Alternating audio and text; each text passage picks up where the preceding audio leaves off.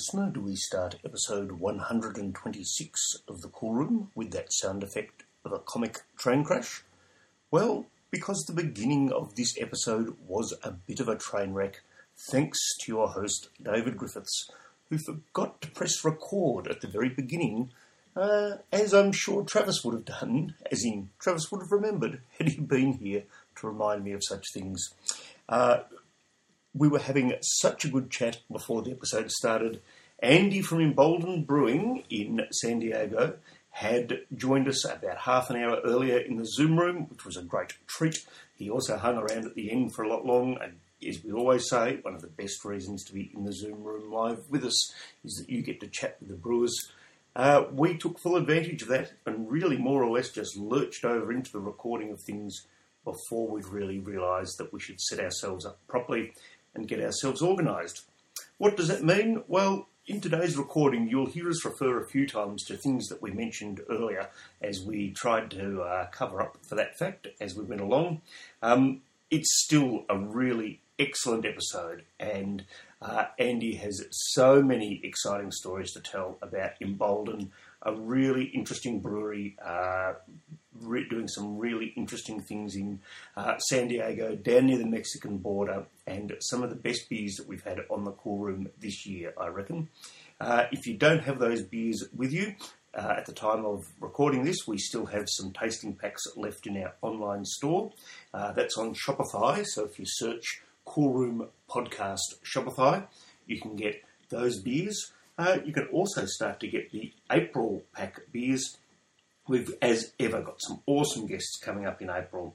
Uh, the Nurnia Earth Special Edition is already sold out, but we do have packs available for the Mill, Woodshed, um, Woolshed, I should say, local, uh, and Hawkers. Uh, so some really great breweries there. Really interesting talking to local brewing company who I mentioned there, uh, who are doing some really interesting things in terms of supporting some charities uh, so, all up, some great episodes to be had there. Like and subscribe to the podcast. Make sure you follow us on Facebook to keep up to date with all of our events. And now we'll start to put together the pieces of the puzzle that form our interview with Emboldened Brewing. Um, I didn't click record at the start of all of this.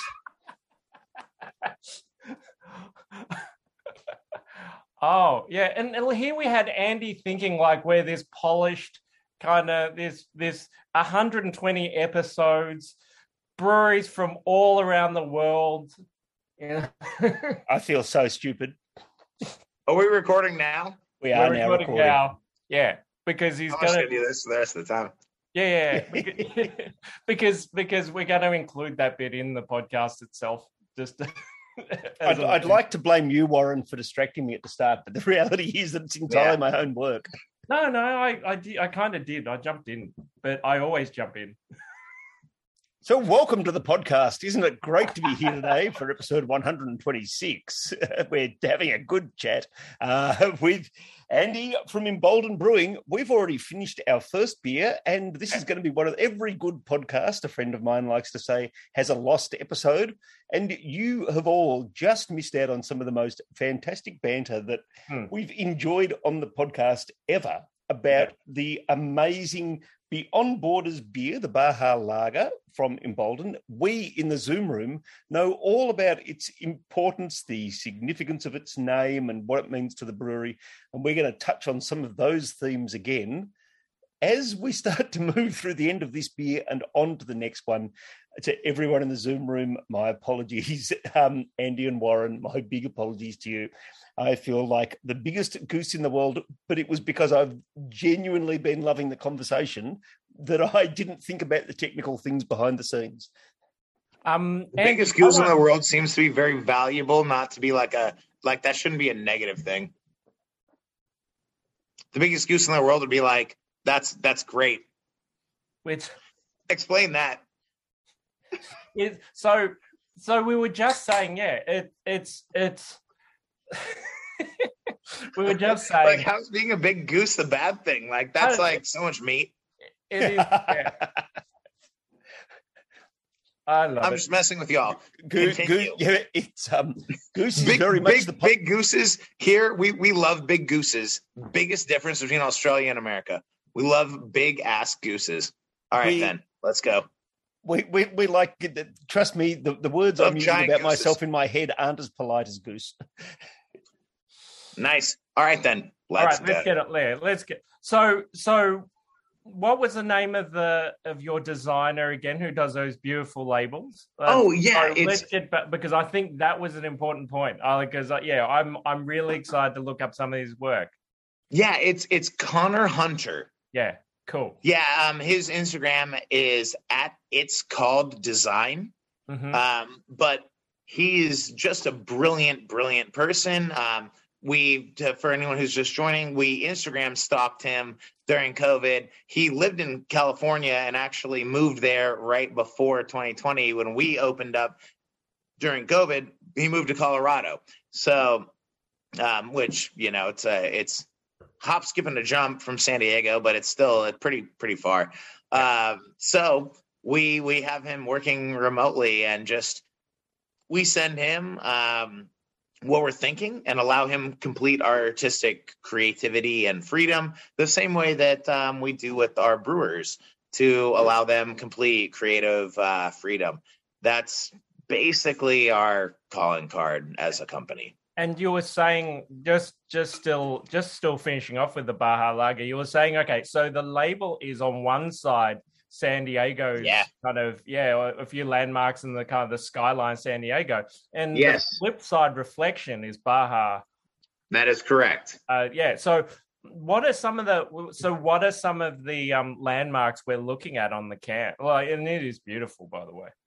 So yeah, so um the the main biggest two, it's you get the well, I guess it's three total, but the San Diego side, obviously, Mhm. we're based in San Diego. So what you'll see is Balboa Park, San Diego, um, one of um our greatest landmarks and treasures, and then the Coronado Bay Bridge Yep. in San Diego. Um, then there's the it's the Freedom Arch Oh yeah, in Tijuana um, is the large arch there, and then it's the Tijuana skyline cool. is, is on the south side, and then um, you know it's it's just meant to promote the fact that most of our families down here are truly by by border, like Yeah, we're on yeah. both sides of the border. Yeah. We're we live on both sides of the border. Um, we don't think that that is something that's as prevalent as it should be because so many of us are affected by anything that affects Mexico is affects us north of the border and vice versa. Yeah. So it's it's it's something that not a lot of people think about when they think of San Diego, but we think it's important.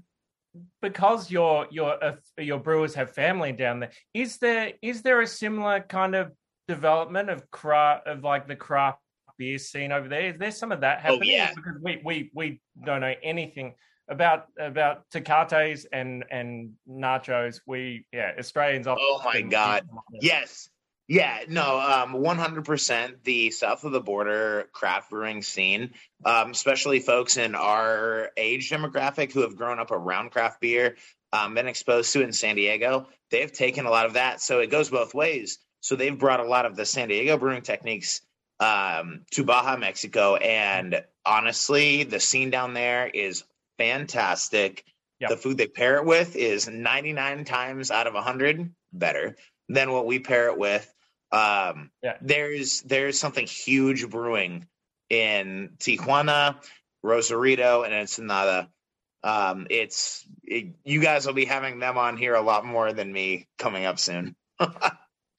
And you were saying that one of the things that makes this beer distinctive, particularly for Australian palates, I think, is that there's there's a, a corn part of the bill Yes. in there. Um, Yes. Is that part of what makes Mexican beers, or is there a more Yes. sort of Yeah.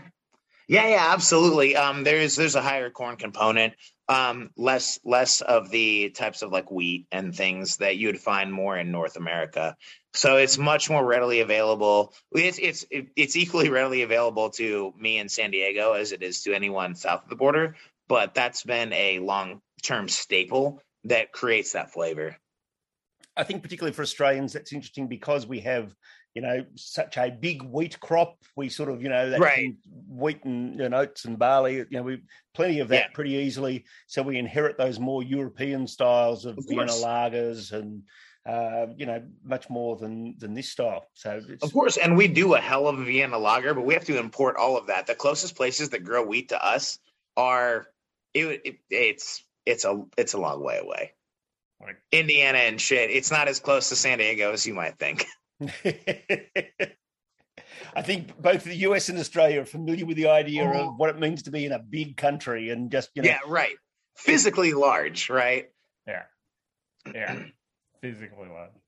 Um, now would be a good time for all the people listening to the podcast. Unfortunately, you missed out on a really terrific Baja Lager because we, I think everything, everyone in the room smashed it. But Clear Intentions West Coast IPA um, is our next beer.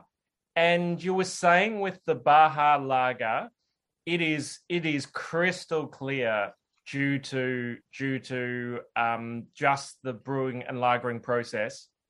And you're Correct. saying a clear intention, same same idea, same philosophy. That it's not it's not a whole bunch of filtration that makes this super clear. It's uh, Correct. That's um that's 100% correct. So this is the one that I'm looking at. Um it's uh it's only clear due to the brewing process. We do not have a filter or a centrifuge. And also based on the fact that a lot of California places will not buy it if you use um basically any clarifying agents, Yeah. they use shellfish to clarify um, we cannot use those in order to get into the type of places that we like to go, and that's not what we stand for. So this is honestly 100% clear due to the brewing process. We allow everything to settle out completely.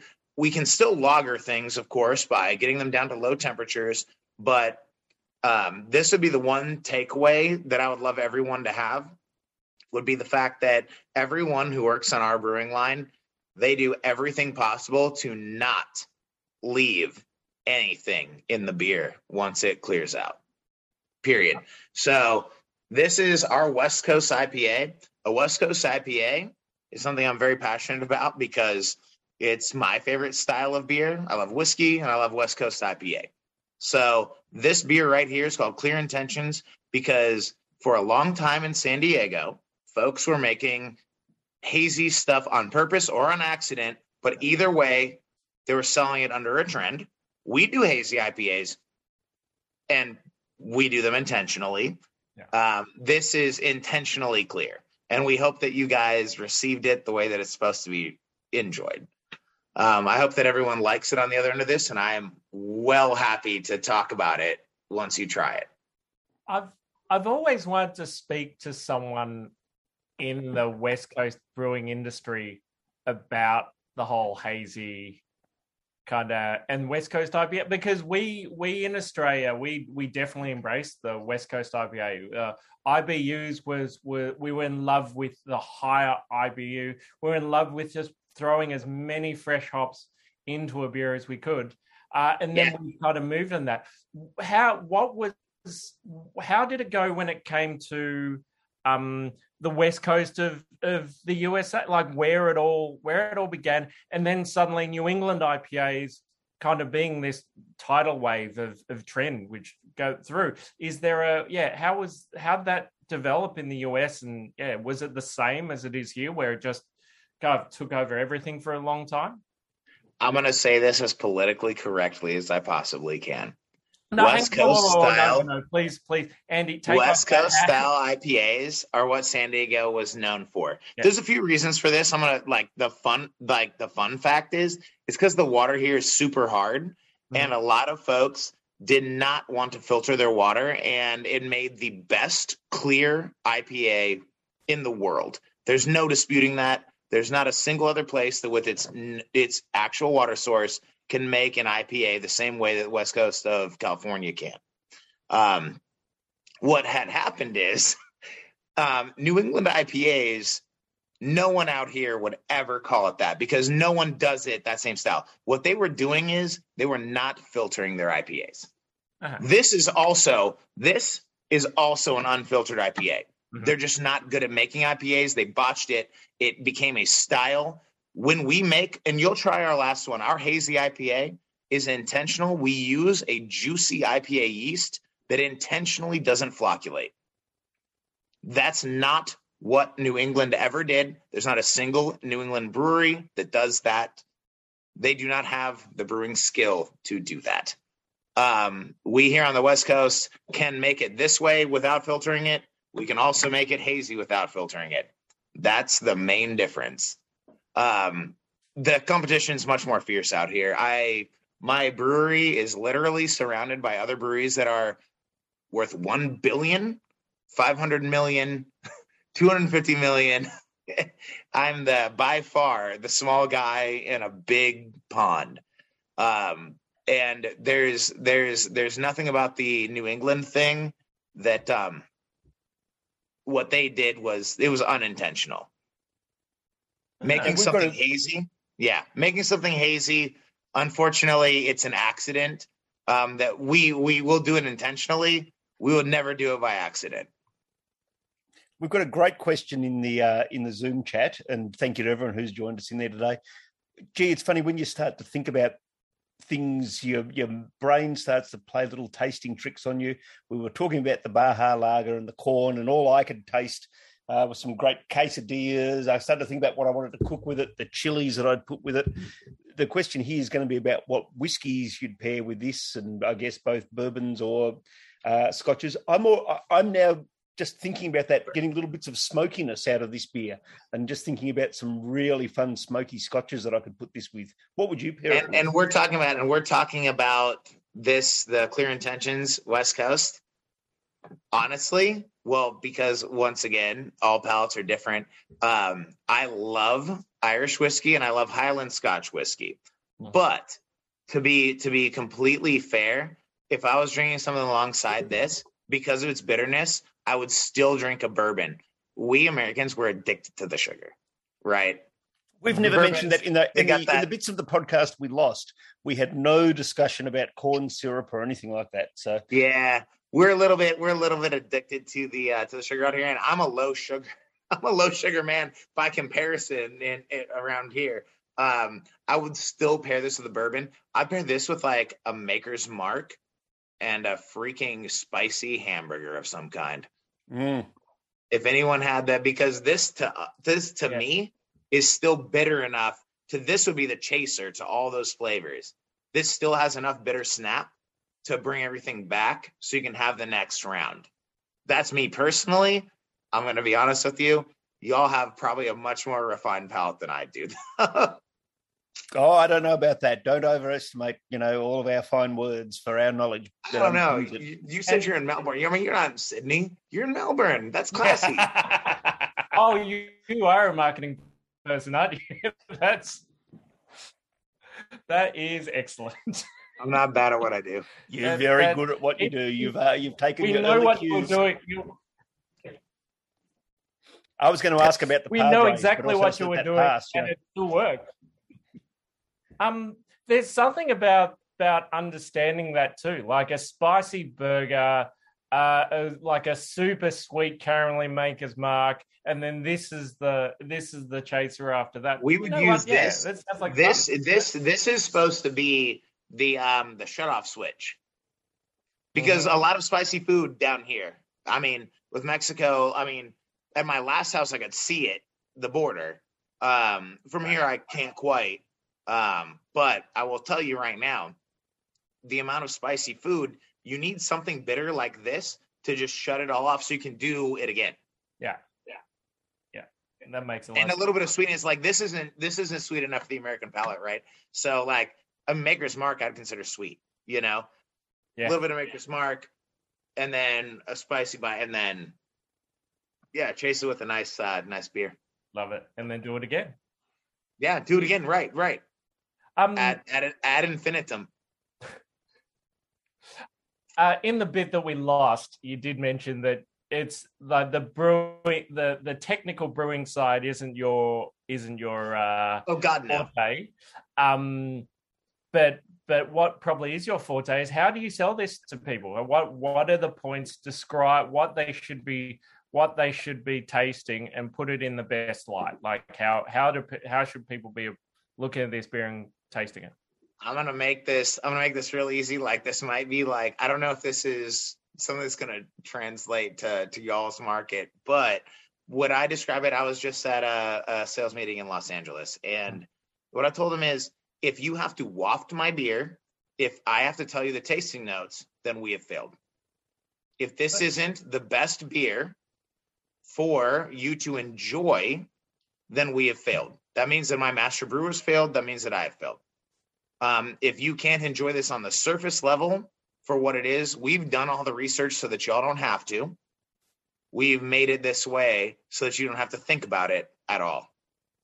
You just have to look at my beautiful face, hear my words, and say, I just fucking enjoy it.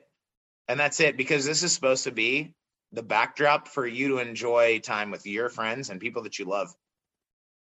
That's what beer changed the world when it was invented and we've got to say to, to, talking about those bits of the podcast that we missed uh, in the recording we feel like the whole podcast might be keeping referencing that but you know that's very much the ethos you were talking about with the tap room that you've got and the way that you want people to come and enjoy in the actual space you have as a as a space as yep. well isn't it?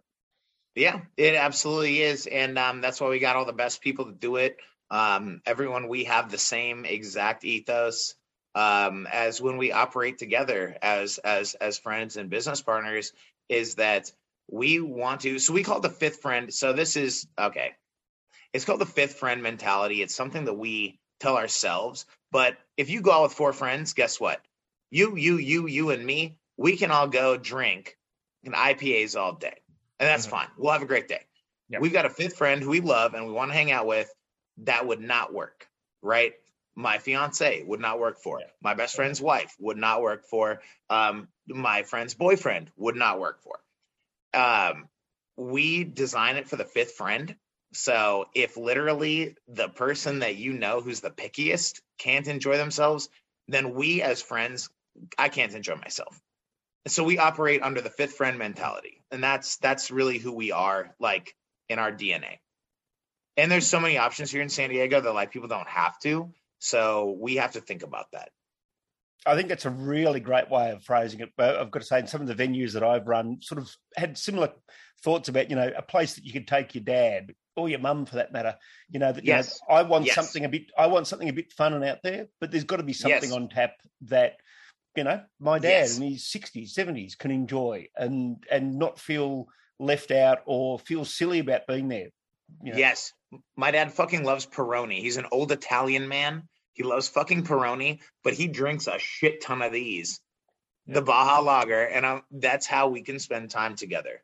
We yeah. we we like to have something for everyone, and when we get to the end of this, y'all will see that we have something for literally every type of beer drinker. This last one is for the real drinkers.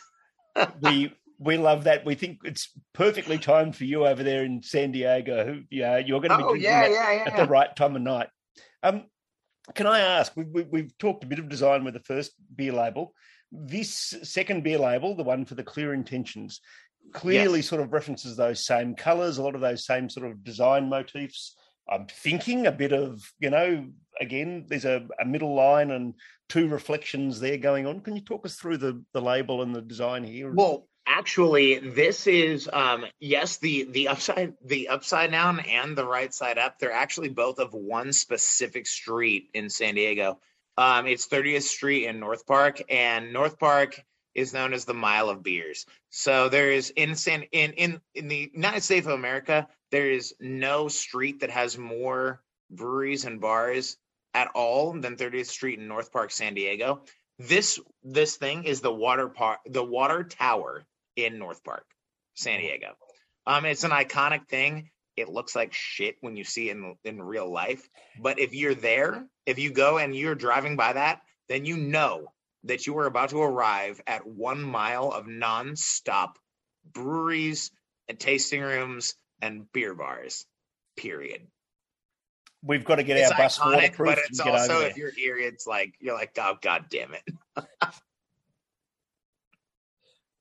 um, kind of because uh, we yeah i love the idea that we've we've slid back into your roots and and where you're from um probably a nice kind of probably a nice chance to ask you about the story and the the emboldened story that you guys started during the start of the pandemic. It's it it's like yeah it's a pretty remarkable time to to to begin a brewery. Um can you give us a little bit of that story?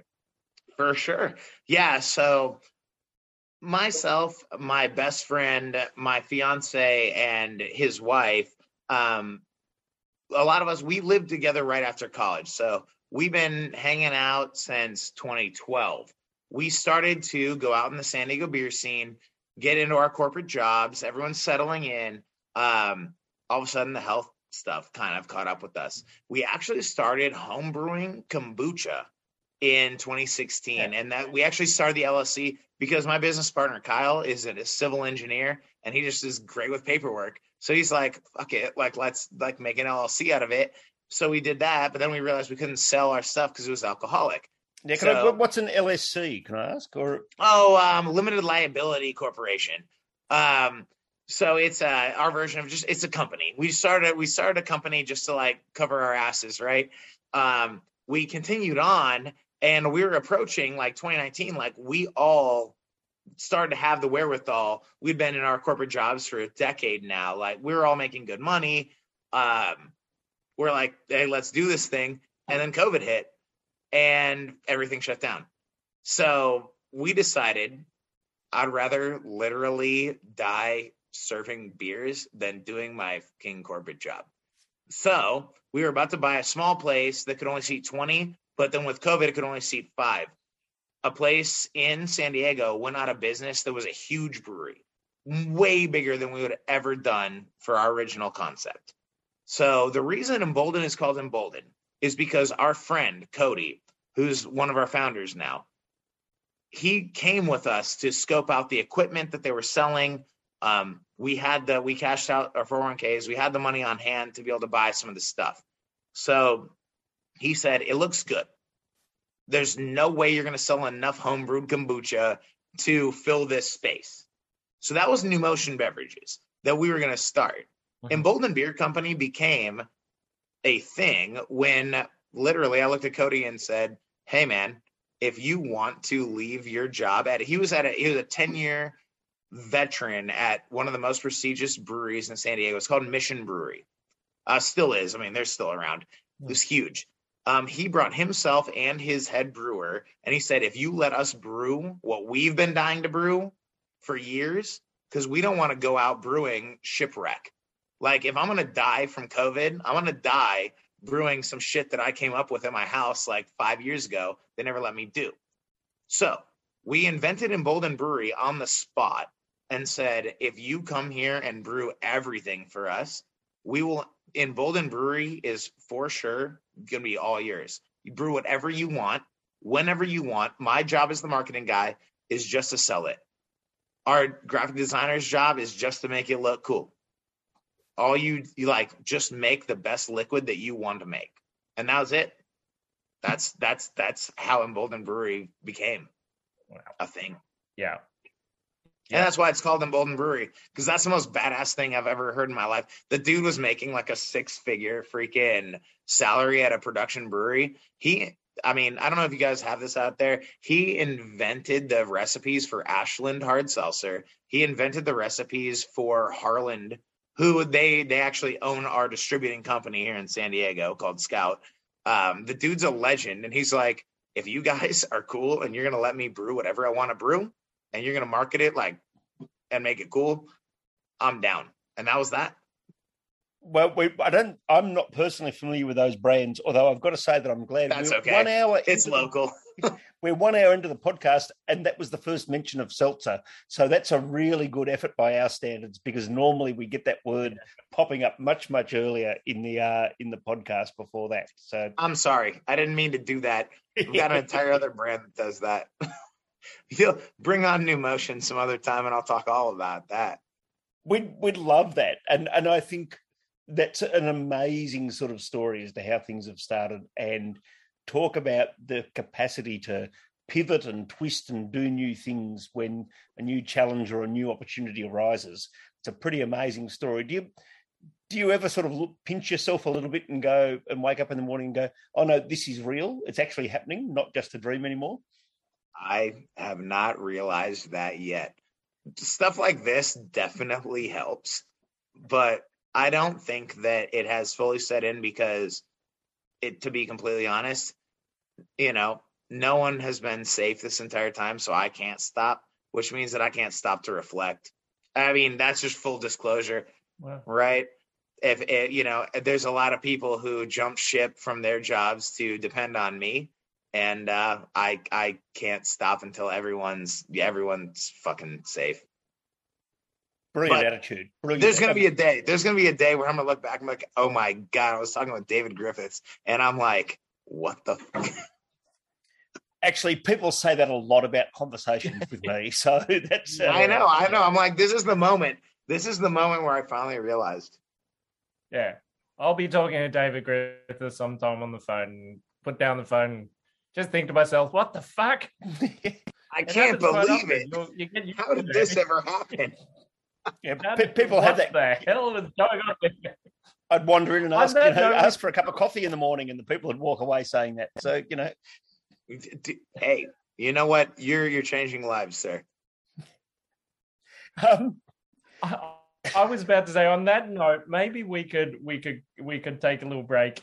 Um, oh, oh my Warren, God! Can, I, can I ask one quick follow up? Oh yeah, of course. Yeah, yeah. Andy, is it okay if it, yeah? Go on. You, you can't you, know because my computer's going to die. So like a break after this question will be so cool. We we can definitely do that. But I guess uh, was there ever a moment in this journey? We love to pull back the curtain, as we say. Where were you worried about what you were doing, and, and you actually thought, "Oh, hang on, we made the wrong call." Was there ever one of those moments, as well as all those really cool positive moments? or was it always just full speed ahead and no time to think? I'm going to be completely honest with you. It is both. Honestly, myself and myself and my fiance, who's one of our other founders, there's every day where we say, was this the right thing? Um, the one thing that we can say that I can verify because everything else is unverifiable. Like I know that I love doing this, but that doesn't make it make it like the right thing or like, you know, right is uh right's amorphous. But what I will say is that um, a lot of folks are able to do to do their passion based off of it, and I am too. And I think if that's the right thing, then I think that you know that's what gets us through those those moments where we question it. Because a lot of folks are living their dream, and I am too. You know, um, it's just it's it's big, you know. There's more people that um that rely on it than just you. And put to put the passion out there, you gotta you gotta bring it every day. Every single day. Sorry, burping, got the beer. Um, you gotta bring it every single day, or else is what's the point? So that's the hardest part is to say, can I be that person to bring the passion every single day? And you just got to show up and you've got to do it. Mm-hmm. And well, if you don't, then then then walk away. If you can't do it, then you have to walk away. I'm not there. The, we can hear the passion. We're one hour in. That passion is coming through so clearly. We're going to take a little break now. Uh, I'm going to press pause. Everyone in the room, I have no doubt, will remind me to press unpause after the break. Let's have a little 10 minute break so that Andy can get his computer working and everything else ready to Thank rock and roll. We're back here in the Zoom room. We're joined again by Andy from Embolden um, we've had a few discussions here about the labels. Before we even taste the Brave the Haze, this is a pretty striking label. Can you tell us a bit of the story about the label for Brave the Haze before we get onto the beer? Absolutely.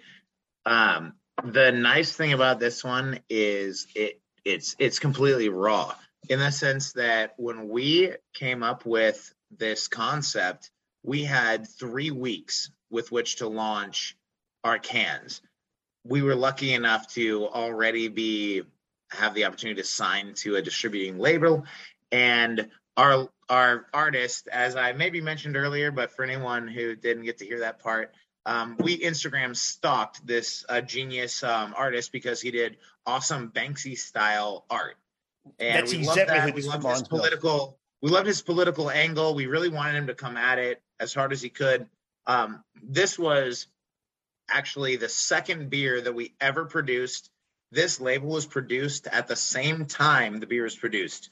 The gentleman who was drawing this never had an opportunity to drink it himself before he had to draw it. So it was just about bringing the full energy. We had a lot of calls, like trying to figure it out. Um, so what it is is just it's a it's a woman holding a torch. Brave the Haze is obviously it's a hazy double IPA, right? That's cute. What it truly is is that hazies do not have to be that we're going to chew on our beer. It doesn't have to be this training wheels style beverage for folks. It can still be a standalone, amazing product that doesn't have to be tied to this trend, which we're very happy because our artist did not tie that to the trend of Brave the Haze being like it's your EDM party, everyone loves everything all the time type thing. Um, this right here is a beverage that we believe can stand the test of time because it's an eight percenter that you don't have to chew on. Drink it because you like it and you like the flavors. We used all of our favorite hops and we didn't make it to the point where it's got a thickness to it. It's just got a smoothness to it. Um, a lot of that is accomplished through double dry hopping. Um, we love to double dry hop. Basically, anything that we do that's hoppy. So um, I know Warren gonna come back at me with a bunch of questions like this because I know what you've been doing this whole time. And um, yeah, it's um, it's it's honestly our secret is because we double dry hop everything that we do that we like to have hoppy. Um, we don't like the hops to be in the boil. Um, it, we feel that to be old school style. We like to be new school style, and that's really our thing that um, we kind of do to be different because we want it to be enjoyable versus being a punishment to just want to drink a fucking eight percent double. I want to. I'm down. Are you guys drinking it? We are drinking it. It's Oh, yeah. um, it's magnificent, and it's in one sense for an eight percent beer, it's quite restrained and easy drinking. Um, we've had many beers that are six or seven percent, which taste boozier than this does. Um, you know, I might have said it before, and I know that we've all been saying this entire time. Like, if this was part of it that got cut off or anything like that, um, I think that the most important thing that I can say for us is our beers aren't the ones that you should have to think really hard about. Our guys have already really done that work. They've been in the industry for a long time. They've done every different variation, had every different beautiful hop. We want it to be so that you don't have to think about that. You can enjoy. I mean, you guys are coming up like you're on brunch time in Australia. If I'm if I'm doing my math correctly, um, Yeah. you guys should be able to just enjoy it without having. If you have to waft it and all that stuff, then we did our job wrong. They make this like this. It's still hazy, but it's it's supposed to be crush. Like you should be able to crush this. And if that's not the case, then you know, then we did it wrong. But we believe that beer should be something that's just a backdrop for folks to have a great time. This is the ultimate epitome of this. It's my favorite beer that we do. Um, I love I love whiskey. I love beer. I love IPAs. This is our my favorite beer that we do. So, is this core range for you? I guess one question we haven't asked, and it's- often hard for us over here to tell what's core range and what's not core range out of the six beers in the pack. Um, Oh, yeah. Yeah, yeah. So this is so the three that we tried today are all complete cores. We always have those. You actually, David, we're trying our fourth core, which um, is the Hidden Paradise single hazy. of which I also love love the label. Can I say? Oh, hell yeah. That's a hell of a beer. Um, the only reason that I did not um, choose to sample that along with you guys is first of all, that's the one that I drink just all the time, like kind of casually. But also, um, we're we're we're we're selling out of that everywhere, and you guys are very lucky to actually have that one, um, as well as the other two that you guys got are so rare that you you couldn't get them from us right now if, if you like wanted to. So anyone who's got the the um you guys you guys have the Dreamland and the Darkest Day Yep. is my understanding. those things are so ridiculous that they're so sold out right here that I like I couldn't try one right now if I wanted to because they're all being brewed. like I, I want to ask about them in a moment, but can I ask first of all, how did you? I presume the approach came from our friends from Forward Hops, uh, who are the importers in Australia. How did you first make contact with them, or how did they first make contact with you? And how is it that we get to enjoy your beers in Australia today? Well, so we actually we import a lot of hops. So we actually found out all of this through hop importing. So we love to use South Seas hops all the time. Australia, New Zealand, that's we just have a, a, a serious love for it. And you know, San Diego and I mean like whatever, I don't want to generalize, but like Australia, New Zealand, right, is it's there's a huge overlap culturally and we like to use the same type of hops and you guys are doing up Forward Hops is doing better hops there than we are in California. So we like to get whatever we can. Also, um, we were actually doing a deal to import to Japan for our other brand, New Motion, and Forward Hops was in on that deal. And hopefully someday you guys can try our other brand, New Motion. Um, but like they they love tea in Japan and shit just started to work out. I mean, there's uh I, I wish I could make the story more embellished, but that's just No, how stuff a- goes. When it works, it works. That makes When it works, sense. it freaking works. When it works, it works, and it worked really well. I was uh, excited. A couple of episodes ago, we had Temple Brewing on from Melbourne, and I had to go and drop some beer off there yesterday. And they do some magnificent Asian tea style beers. That's Uh, awesome. They're quite amazing to drink. So That's so off cool. tap, it was lovely yesterday in the sun. That's so freaking cool. Yeah, exactly. Like when it's nice and sunny out and we're in beach towns, it's that's just the next it's the next best thing. Mm. Is it back over at me, Mr. Warren? I'll, I'll keep rolling. Oh, I was with- thought I, I was I was watching you do your thing, and it was pretty impressive. So I thought we'd leave you to it. Is anyone just- is anyone drinking the Brave the Haze with me or I, I was think- totally drinking the Brave. I think we pretty much all are. The only people who might not be the ones who. I appreciate you all.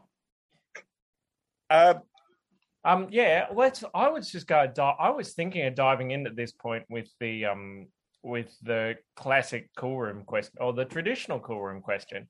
Um, and this one might need a little bit of explanation for Andy. So, so what we normally do is ask someone what the weirdest, strangest, most uh I saw that question come up and I've got the answer. Oh and it's- yes, perfect. I'm so glad we send our questions out right to we're so professional, other Yeah, than we- forgetting to Do you, press do, record. do you do you guys get cocaine down there in Australia?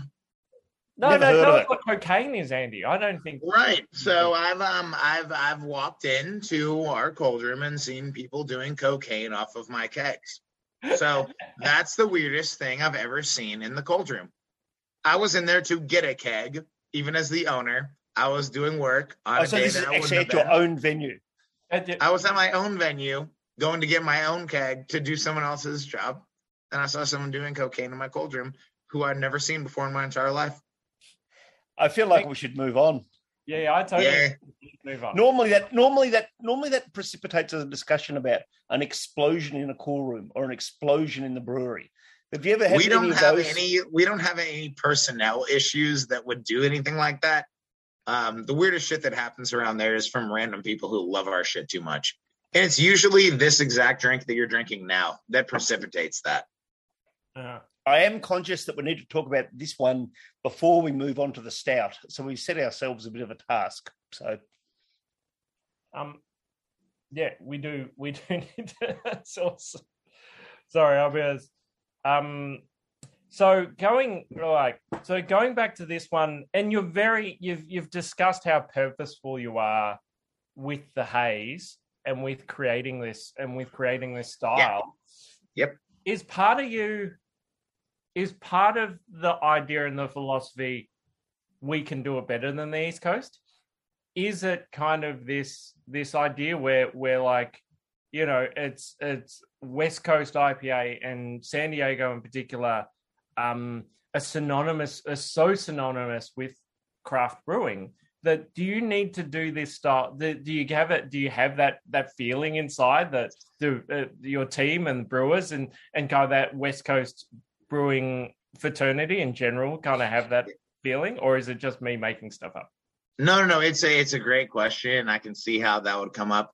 Um east coast brewing styles do not ever in any way come up in our discussions and how we brew um it's a non it's a non-factor there's not a single East Coast brewery that would ever, ever be on our radar of someone that we would want to do like stuff like. Period. Yeah. There's a, you know, that's just the best way that I can put it. There, we never ever attempt to emulate anything on the East Coast. Um, a hazy IPA is a hazy IPA because yeah. We choose stuff that doesn't flocculate for a smooth mouthfeel. It's not in any way predicated on that, and it never will be.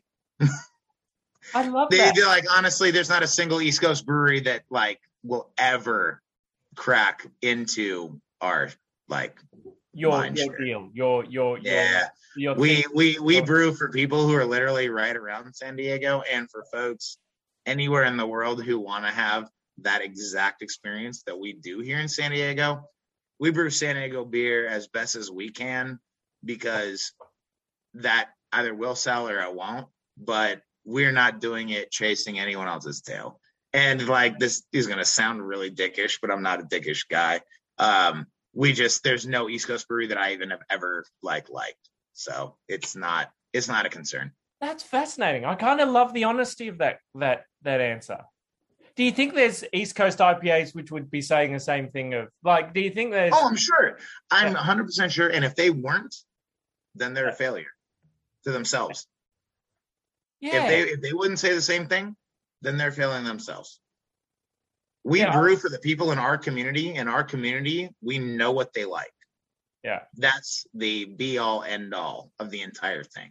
We know what San Diego drinkers like, and it just happens to turn out that folks, a lot of other places, also like San Diego style beer. Yeah. I like the sincerity of what you said, Ben. I really appreciate. I mean, like I've yeah. got, I've like got I can, nothing yeah i can understand when you say oh this sounds a bit dickish but but i also appreciate like yeah like you you brew for your little community you brew for your the people right. who love you and you know what the, who they are and that's the way i literally know the names of the folks who who buy our beer you know yeah like we brew for the folks who are right here and for folks anywhere who like stuff like this period um so I, uh, moving on for that and so you're going from strength to strength. You're building, you're developing. You've got some big neighbors around you. But what's the next big thing for for the brewery? What's the big next big thing for Embolden that you're you're embarking on? Where do you see it going from here? Yeah, so um, we're very fortunate in the last year. So we we're established like um, for anyone who tuned in late, we got established in 2020. So we we got established in the height of COVID. We all you know, buckled down, got into this uh, at a you know horrible time. But we've been very fortunate. We've been supported by our local community, and we like to expand into other communities that have a similar sensibility. So we're now in Orange County, San Diego, Los Angeles, um, California, Arizona, the state, um, and now being in, you know, That's being right. in Australia, like we're looking. We're the same, honestly, a very similar person who put us on to going to Australia is um, going to be importing us into Japan. So, you know, we're, we're going to be going into a lot of um, further afield type places. And um, I guess the whole thing is we do our style and we believe that there's people around the world who would love it and there's people around the world who wouldn't give a shit. And that's fine. Um, just the same as I don't give a shit about a lot of shit that comes my way. Mm-hmm. So we are just trying to put ourselves in front of folks who want to uh, have that San Diego experience wherever they are. And hopefully, y'all down there, like, I want to come visit you guys and it would be cool. But, you know, if, if you guys didn't like it, that's also cool. Like, no harm, no foul. Mm-hmm. But we just want to be in, in front of people who want to experience that San Diego style, and we're just going to do our style Can I ask, uh, does it excite you? This is such a sort of self indulgent question, but in Australia, we do this kind of thing a, a, bit. Does it excite you about exporting beers to Australia? Does it, Hell you know, yeah. is it fun to be Are in San Diego kidding? and not thinking there's people in Australia drinking this beer today and loving it? Can I ask you a question? Do you think that I would be up at 9:42 on a Saturday night talking to y'all if I didn't think this was awesome? Uh, maybe just very dedicated to being a marketer. I don't know. I no, fuck that. I think it's so awesome to be able to see all of you guys. This is this is amazing. This is amazing for our brand. Everyone who we work with, all of my fucking 20 team members, everyone in the wings is so excited. Like it means the world to us and we would do anything to support anyone who loves us anywhere in the world and guess what? you are the people who are the furthest afield who have had our beers. I mean, furthest afield from us, right? You're at home, you know? It, but to me, that's just amazing. Gee, I really wish I'd pressed record earlier and got all the best bit of the content that we'd missed earlier. No, you guys, this means the world to all of us. You have no idea. No, well, I think I think very much likewise in reverse. Um, It is such a treat to be in Australia and be able to talk to someone like yourself who's so passionate about beer and the product that you're behind and the people that you work with. And um, everything you've said today has resonated, but particularly when you were speaking earlier on about your feeling of responsibility for those people who moved into a new life with you in this business. And of course. that's that strikes us i think in melbourne australia particularly that's the kind of people we are we love to hear stories Of like that course. That's that's just how we operate, my friend. And this that's why this means the world to me. Like to be to be up on a Saturday night to talk to y'all. I'm gonna tell you guys right now, it means the world to everyone on our team. But there's folks who are I mean, I hope you're enjoying the products. If you're not, you're faking it pretty well. But gosh, if you guys are enjoying the products half a world away, it means the world to us. I, I can assure you and i mean this very genuinely you think that it's a 30 degree melbourne day at the end of autumn the end of fall and we're choosing to be inside looking out at the sun through a window uh, rather than out there enjoying it that shows how awesome your beers are Thank Um, you, my friend. that's a that's a really big thing. We're going to get on to talking about the stout in a minute, but before we do that, let's have a few audience questions. One of the best things that we do, one of the things that I love most about the cool room, is that people who join us live in the cool room can ask questions. And Shana, I think you're going to be first. We're going to really start to probe and prod our friend Andy here. Not Let's in a. UFO way, just a, a happy, friendly way. Shana. Oh, not not not really. I mean, you can decline to answer, but you've spoken a lot about your love for whiskey or bourbon, uh, but also mentioned. I hope this was recorded earlier, but about not wanting to be that esoteric brewery and and Yeah. be available for the people. So I suppose, given that love of barrels, is there an idea behind perhaps a barrel program, particularly with stouts in the future? Mm, we have a huge barrel program here in San Diego. I hate to break it to you. There's it would take a lot to get that to Australia. We do a huge barrel program here. Um, if you were to look us up on Instagram, the entire back wall of our facility is it's an entire functional barrel wall. Um, I'm so sorry that like I wish you could have come up with the idea, but we've been doing it since day one. We release them all the time for ourselves, and we drink them all. I'd like there's no other nice way for me to say it, but it's a brilliant idea and we already do it. No, don't. It's not about my idea. You're just breaking my heart because I want those beers now as well. 'cause We we're not we're not we're not as big as maybe you think we are then. Um we have 40 barrels on the wall and they're all different. One barrel barely serves the tap room. There's no way that we we were not big enough yet to be able to have enough for export. Um, but we want to. We want to. And I'll be thinking of you, Shayna, the second that we freaking do. If we do some for export, and I'm gonna talk to David, whatever it takes for him to buy my beers and then sell them to y'all, Like we'll figure it out. and that's very much our ethos here as well, which is you know there's there's no real markups on the way through, as my wife keeps reminding me as I show her our bank balance. Uh, Oh, it's no, I about sharing awesome beers. I don't like implying anything. I'm like, I just I don't have an exporters thing. Like No, but we can we can talk about some of that because we'd love to get some of those kinds of beers. We love them deeply. That's sort of man, where that's we're brilliant. We're gonna send some to y'all. We're gonna And- do it. Uh, Mr. Muggs, do you want to chime in? You got two questions, mate. Two quite interesting ones. Fire away. Yeah, both had a bit completely different, to be honest. Um, um, this has been really cool, also, Andy, and I'm like really excited about the, the barrel age thing, obviously. Um, but my, my question is more to do with um, because obviously we're sitting here drinking these beers on the other side of the world. Like, Yes. how what's your distribution actually like in the states itself? Southern California up to um, basically Santa Barbara. So like halfway up California from south to north, and then Arizona State, and that's it. So is that is that cans or are you doing? You obviously you're doing kegs as well. Cans, kegs, yeah. Yeah. Well, I like because I just feel like I've talked to a few people who I know know from the states, and they've never remotely heard heard of the, the brand at all, and it was just sort of like Yeah, it was. no one like, here's heard of us either. Yeah, yeah. Well, and like they and they're they're from California too, so it was uh, sort of like, wow. There's people who live. There's people who live right next to where we actually operate that have never heard of us. That's how dense the beer community is here. It's it's it's insane. I I think it's really cool that you know we're getting this stuff. You know, like I said, the other side of the world.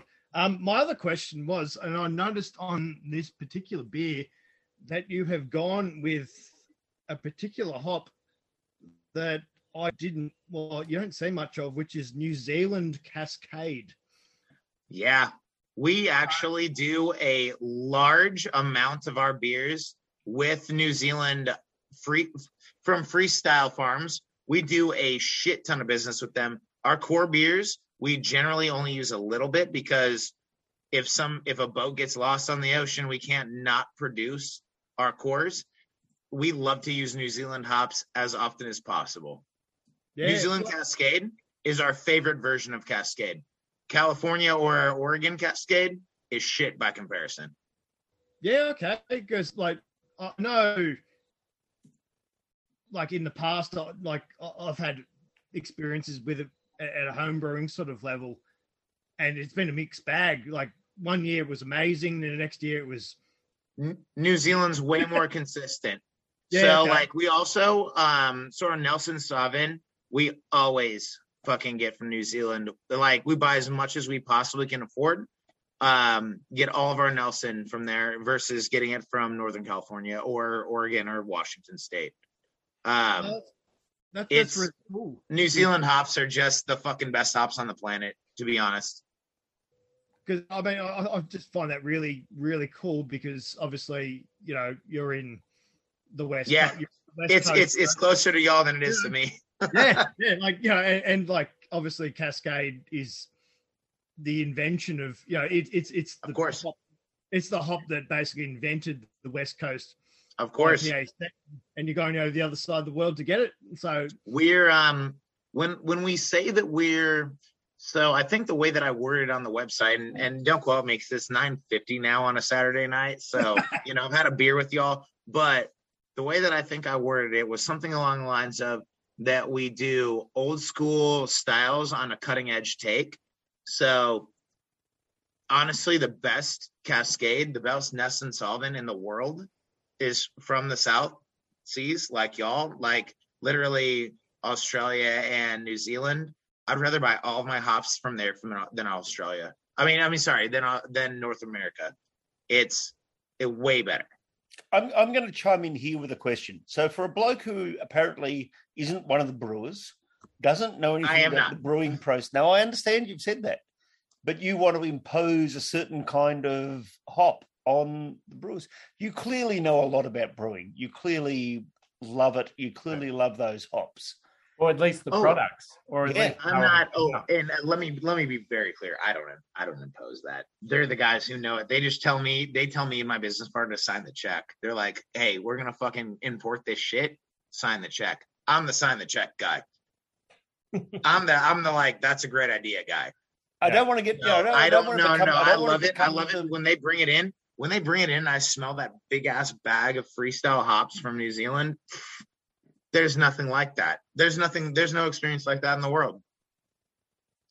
That's perfect. This you, your passion is clearly there. That's what keeps coming through in this interview. It's fantastic. Thank you. There's Uh, no I experience got- like that in the world, though. I'm just, you know, I'm just a, a conduit. I'm a fan. I'm the biggest fan. I think we've got one more question from our friend Jacob in the room, one of our best supporters. Uh, we're going to do that one, and then we might just have a opening of the stout and a quick chat about that. Yes. Yeah, yeah, yeah. I would love it. And I can chat through it. Like you guys are very, very, very lucky. My father tried to buy some of this for me the other day, and I said, We're sold out, Dad. Like if you guys Send get me, to try that his number, stout and we'll now. all message him tonight at whatever time it is in America, and just annoy him by Australians saying we're drinking that beer. That's gorgeous, my friend. Fantastic. Oh, I'm here for it. I'm here for y'all, no matter what. Jacob, fire away with your question, brother. Thanks, Jacob. Um, given the location and the workforce, could you please give us some broad strokes on what the craft beer scene is like in Mexico? So, would you recommend any brewery? Like, is there any specific breweries that you you you, you like and you've tried and you like? And even I'll tell you what, or even if some of your crew have have um, good connections with breweries down there, that we should we should keep an eye out for and try to Yeah, you know what? And I'm gonna give you one off the top of my head, and I will actually because I I don't speak fluent Spanish, so I'll have to look up the exact names of them. But Yeah. Tijuana Brewing Company, it as generic as that would sound, is ridiculously good. Um, if you're And gonna they're search just on by the- beer, They're just on the other side of the border too, aren't they? They're like yes, oh yeah, yeah. Tijuana is directly on the side of the border. In fact, 99% of all of the best breweries in Mexico are within probably 20 minutes of the border with the United States. Hmm. There's two areas, or no, three areas that are going to be generally good. So this is more important than actually. Well, no, this is such a that's such a terrible way to answer this. It's more important than what you actually asked, though. What you need to know is the districts that have good beer. So it's going to be Tijuana, Uh-huh. it's going to be Ensenada, and it's going to be a place called Valle Guadalupe. Um, it's also known for wine, so you can get great wine in Valle Guadalupe as well. Um, I can look up some of them, but Tijuana Brewing Company is amazing. Um, the only other thing you really, really need to know, other than those districts, is look up a beer called La Lupulosa. Lupulin is the the chemical in hops that makes it hoppy, Hmm. right? So it's lupulin. So we think, they we think it comes from the. Latin lupus. Yes, yeah, the, the wolf. Yeah. La I don't often get to be Lupulosa. smart. Just happens every now La. Lupulosa is the best Mexican beer out there right now. There's La Azteca, um, but that's a lager that's been around forever. These new folks who are doing it and they're doing it right, they're doing it in Tijuana, they're doing it in Ensenada, and they're doing it in Valle Guadalupe. And there's like, and it's it's it's it's it's a lot. Like it's it's like the San Diego beer scene. It's like the Melbourne beer scene. It's like Asheville, North Carolina. Like is blowing up. And we know the Melbourne beer scene is better than the Sydney is huge. it's fucking huge. Or you wouldn't be on the phone with me. Uh, great question, Jacob. We know we've strayed a little bit off Yes, no, no. I'm gonna look it up. I'm gonna look it up, and I will, I will, I will email you guys like some of the best ones because I don't want to mispronounce them over the, uh over the, the thing. We're obviously moving towards wrapping things up, but you've been kind enough to stay on the line and give us a little bit more time just to talk me. About the why? darkest day. Now that I, I've loved every label, and I can say that hand on heart. And then I've seen this one, and I, that is my that is a beautiful label beer. Have you tried this beer yet? No, I'm about to open. Be it. honest. You have not opened that yet. That's uh that's an instant sellout um, special release that we do. It's it's outrageous. So it's a stout. When you pour it, it's going to be golden. So it's a golden milk stout. We achieve Yeah. the yeah, Wow. exactly. Um. We achieve that through coffee, fresh coffee. You can't do anything malted like uh, roasted malt. So we use all fresh malt. We use non-roasted coffee. You can't roast anything. There's no filter. We do not have a filter or a centrifuge. So I want to make that very clear because what you're tasting right now is a completely clear stout. wow. It's an Um, it's amazing the- looking beer, my friend. it's uh it's probably the most impressive brewing wise and scientifically um executed beer that we do this sells out so quickly that the fact that the order came in from australia on that exact same fucking week that was the only reason that you guys got, got it. it. Wow. yeah Um. um that that that sold out like i i can't get one of those right now if i wanted one which i do um i couldn't have one It does. But Mickey sort of asked the question. We've had a few white sets in Australia, but it's not a common style. Edu- educate us all about what a white stout is, please. So we call it a golden stout, but I, you know, like I'll so I'll use the parlance of I'll use the parlance of of um, what we say out here. Yeah. Yeah. So, um, we make a golden stout because it's part of our ultimate goal to flip people's beer expectations on their heads. So we've made black lagers, we've made golden stouts. This one right here, we make it golden because we don't use any roasted malts. Instead of doing that, we use coffee um, and we use like heavier malt, but that's not roasted. So you get the malt flavor, you get the malt thickness, you get the coffee flavors that are usually in a stout. Um, and then this one's based off of horchata. So the important thing about this is also to note that um, we're on the Mexico border. So we like to do things um, that are important to us, which is also Mexican culture. So this one is based off of a horchata, which is a rice and cinnamon drink that's traditional in Mexico. yeah. So rice and cinnamon is traditional in Mexico. So we use real rice, real cinnamon. Um, we we bring in all of the real deal. We boil it in the boil kettle, just as we would do any other ingredient. Um, nothing artificial, no artificial flavors. Hopefully that comes through when you taste it. But a horchata is truly something that's special for San Diego culture. So if you're tasting this right now, wherever like if you know anyone is that gets one, it's uh it's a huge piece of San Diego and Hispanic culture. Can, can I ask a question? It might seem silly, but there's no oats or anything in this because to there's some of that what I would normally expect of a rolled oat kind of flavour, some of that fuller breakfasty porridgey sort of stuff. Is that from the rice? Yeah, yeah, yeah, yeah. That's in the boiled rice, and we don't like. I mean, obviously, we did a black rice lager where we like got like roasted rice and we made a black lager with rice, which was a that was a whole other thing. Um, this one just straight up boiled rice, just like a horchata would be, um, with cinnamon. Obviously, we um we put the cinnamon in a brew bag so that you know it wouldn't like add color to the beer and add texture. Um, so the flavor will be there. The rice, the boiled rice, that's that thickness. Um, that's my. This is this beer right here is one that's uh honestly I'm I'm jealous of you to have it right Yeah. now. I, I hope you don't think that question is disrespectful. It wasn't meant in a disrespectful way. Oh no no I no no! Did, I'm sorry. No, I didn't mean it. I didn't mean to answer. Oh no, no, you didn't. No, no. We can both apologise to each other here for a moment. But Yeah, I no, guess in no, no, Australia no, we're no. used to oats and things being that sort of breakfast. Yeah, yeah, yeah. It's the thickness of the yeah. It's the boiled rice. Yeah, yeah. No, I, I'm I'm sorry if I made it seem Um, like that was No, disrespectful. no, you It's didn't. Not. No, no, no. In no way. In no way. Does does I just a- I think that's a great beer. I really like it.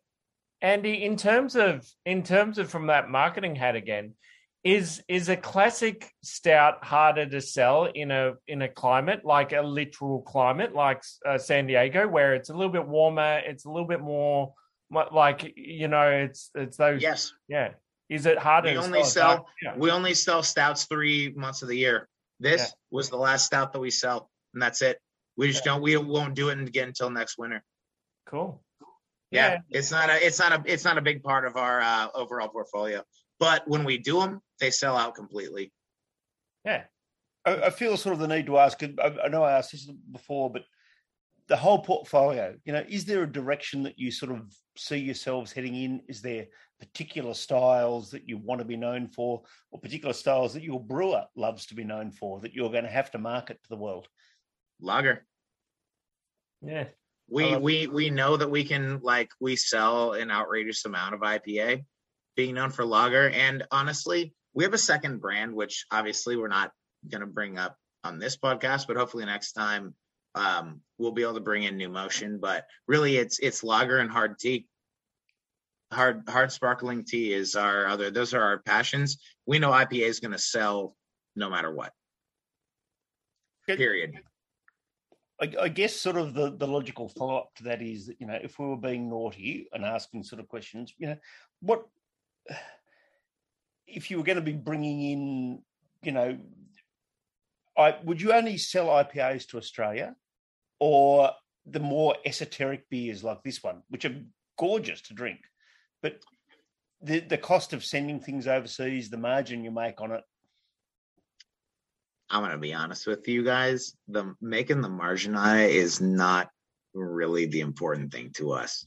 We produce stuff at the price it costs. Um, I was at a sales meeting in LA yesterday where they said, "I can't believe you offered at this price," and I said, "That's the price that we we sell it for. Like it's it's not that hard to be fair to folks.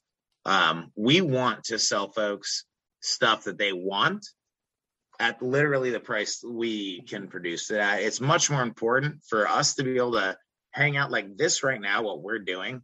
This is why we're in this industry in the first place.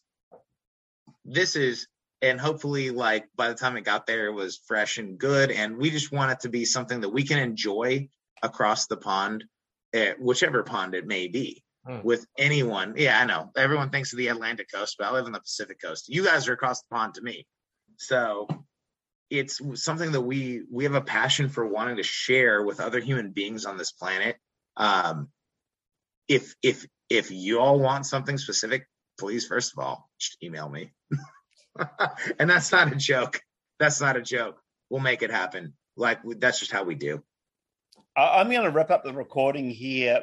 Um, Yeah. it's two hours in or more. You've been incredibly generous, despite my inability to press the record. are you guys kidding me you guys have let me go on this rant this entire time Um, your your passion and you're caring for the product and the people around you, and and the city and the space around you is is so palpable tonight. We love that kind of thing.